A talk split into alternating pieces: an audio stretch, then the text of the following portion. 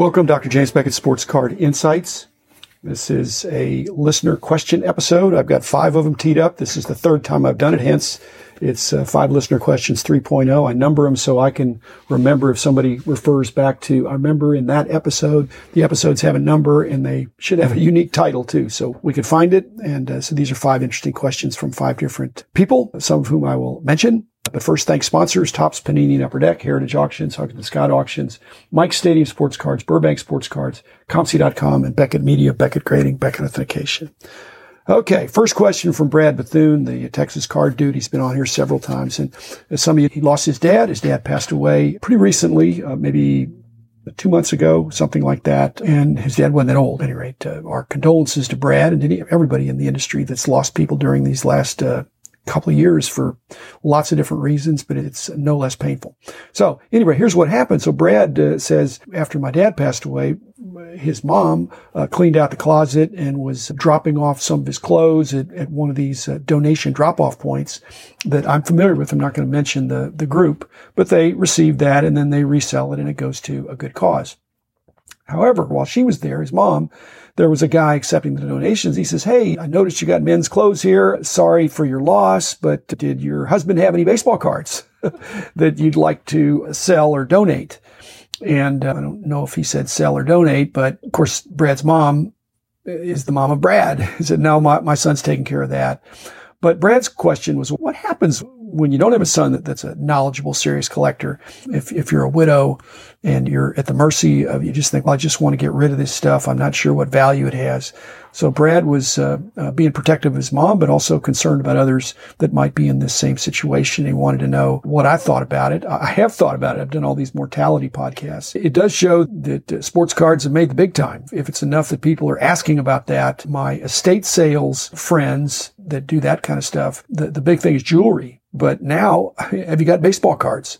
So baseball cards have, have now been recognized as being an asset class, I think. This guy that was accepting the donations, Brad, the only thing I can think is he's probably a volunteer and perhaps even an unpaid volunteer. In fact, he may be just uh, doing that so he can get a shot at some collections, which may or may not. Uh, the ethical thing is number one, I'm, I'm totally against lying. He, he, shouldn't give your mom uh, or anybody else a, a, false story about, oh, I'm trying to get these cards for my dad or, or something. So no lying is acceptable to me. But if this guy's unpaid and he's doing this, maybe he's doing it just to get the cards. Now, on the other hand, it also would be not appropriate, uh, I think unethical for him to take the cards and put him in the trunk of his car and not put him in the uh, bin for the donations. To me, that's it's borderline stealing. Now, if he has a deal with that uh, center that says, you know what, I'm going to work out here for free, but any baseball cards that come in or sports memorabilia, I'm going to take that as my pay. Again, that's a lot of ifs, but I uh, I see what you're saying, Brad. And like I said, I think that if somebody was doing that and they're doing it unethically, that's not right. To take advantage of widows and orphans is is a pretty pretty low. Next question, Greg Dobrik has written in several times. Thanks, Greg. Mentions uh, first of all, just in passing, that in the first baseman, don't forget the crime dog, Fred McGriff. I haven't forgotten him. I think he probably will get him. But then his main question is about trying to pick up one of the 2005 fan favorite cards of me.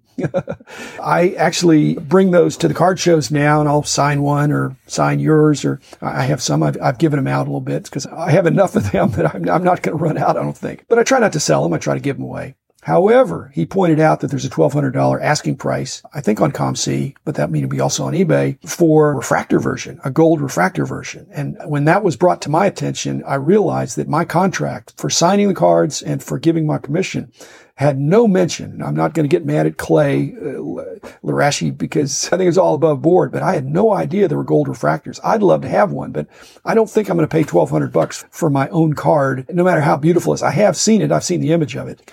So, uh, Greg, you're right. I, even, I'm not going to pay that much for it, but it is a cool card. And I, I, I won't say I wish I had one because if I wished hard, I'd get it. I'm not even PCing myself. What is it? That's embarrassing. Question three. This was from Instagram and there were a bunch of questions about this and they've gathered them up. And really the problem is, and I'm not going to mention the name again, it's, it's slander. If you uh, accuse somebody of something And, and, in cyberspace, it's there forever. And, and people have a right to be innocent until proven guilty. The point of the questions is that there was an accumulation of evidence over a long period of time that somebody was doing bad stuff. And then how did this person get away with it for so long? Now, the question is, does the hobby have a short memory or do they not like confrontation, sweep it under the rug or all the above? And uh, it's probably a little bit of all the above. I think the hobby sometimes does have a short memory. People can uh, make mistakes and they, they ought to get a second chance. But the person they're talking about sounds like was recurring and, and just people were either looking the other way. I don't know. I, I, don't usually buy cards in that way. And I think if you have uh, like I said, you, a person does have a right to be innocent until proven guilty. There shouldn't be a rush to judgment. And just think you can't unhear something. You can't unaccuse somebody or disaccuse them. I know in publishing, if we said something that was wrong and somebody complained, we would publish a retraction. Now, again, there's no retraction if we're correct but a lot of uh, publications that publish their retractions do it on an obscure page, not as prominent as the original accusation. On the other hand, this question I think refers to where the person appears to be guilty without doubt. And uh, like I said, I, th- I think you, you need to, uh, uh, they give credit to Kyle from Wax Museum. I know Kyle is tenacious and does a lot of great detective work. Again, once you have that person dead to rights, do you call in the FBI? If there was an association that kind of policed the industry, it would be uh, interesting to see what they would do. But uh, you shouldn't just loosely accuse somebody because it could be something somebody else is doing that you just have possession of it. But when something keeps happening, there's a uh, I won't say when there's smoke, there's fire because sometimes it's just smoke and it's somebody else's smoke. But uh, there ought to be a place where you could go, and I think there is a Facebook group for some of this stuff. But I'd like the scammers and bad actors to be eliminated. In a, if if we don't police ourselves, then uh, somebody's going to come in and do it for us, and that actually is even worse because that would add a lot of friction to buying and selling and trading. Okay, another one wanted to know about the origin of Beckett Publications and the price guides and all that stuff. And I guess I would like to see more development of what that is. I've had some bits and pieces out there. I've had some kind of origin issues for me. But if there's some aspect, I'm more than willing. Uh, that's what the dueling questions get at a lot of times. People asking me aspects of what it was like in 1976 or 79 or 84 or 89 or 99. Each of those dates is a pivotal date in my uh, hobby history. One of the reasons I started doing the podcast is because I didn't really want to do a linear reporting of I was born, I went to grade school, I went to middle school. It's just linear. I, I, wanted to jump around a little bit. So if there's something you feel like I've left out, so I'm answering the question with a question. I appreciate that. And again, through these other guests, it may just be that, that the best way to do it is to put it together from the different podcasts uh, that have been released uh, so far and will going forward.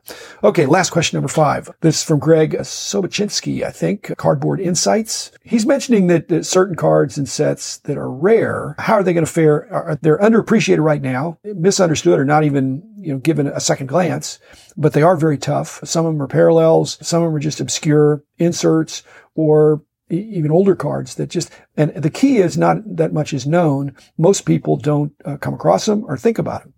And so uh, Greg's question is with more people coming into the hobby, uh, are these sets going to become more understood with more people potentially searching for this rare stuff? Or is it going to just lack of interest continue going forward? Greg, that's the issue. If you're the collector of this rare stuff, uh, the supply isn't going to change. Although the supply actually could increase if there's more publicity about something, it, it draws more cards of that type out. But the price can really go up if there are more people chasing. What uh, I think a lot of people do is they just quietly go after this stuff. When they see it, they pounce on it. After they have it, uh, as I've said, it's not a pump and dump but uh, a lot of times I think that the flexing that you see on social media is pumping what you just acquired, which you think is a steal because of the rarity, but there's not a lot of demand. But it doesn't take very much demand to greatly increase the, the perceived value and the price of a card or a piece of memorabilia that was not in vogue because people didn't think about it. And once they think about it, if more people are chasing it than have it, that's a recipe for driving up the price. I'm always on the side, Greg, of increasing knowledge. And I think the increasing knowledge increases the interest. So if you've got some examples or other people have examples of obscure cards, things like that, old, new, or in between, I'll be happy to address them. Rich and I have a great deal of fun. It's what we did at the National over the last few decades, looking for cards like that, not so much brand new, but anything that wasn't in the almanacs and already reported. So Greg, keep searching. And there's a silver lining. If it's rare and stays uh, not as understood and not as uh, valuable in spite of its rarity, I- enjoy the chase. Now, when you're going to sell, to have to beat the drum and say, hey, this is really rare. But still, you've got to have more than one person or more than uh, the more people you can get to chase it. Like I said, I've been in some auctions or I put stuff up in an auction and there just weren't enough bidders. The, the stuff was rare. And I know that the person that won it surely would have gone higher. But if nobody bids them up, they get it for a great deal. So thanks everybody. Again, I enjoy the listener questions. Just send them to uh, drjamesbeckett at gmail.com. I'm happy to accumulate them and answer them. If it's something worthy of a whole uh, episode, I certainly can do that. And uh, whether it's a broad question or a specific question, send them in. And I'm uh, enjoying the interaction and uh, the opportunity to answer your questions. So thanks everybody. Be back again tomorrow with another episode. The man in the house of cards. The man in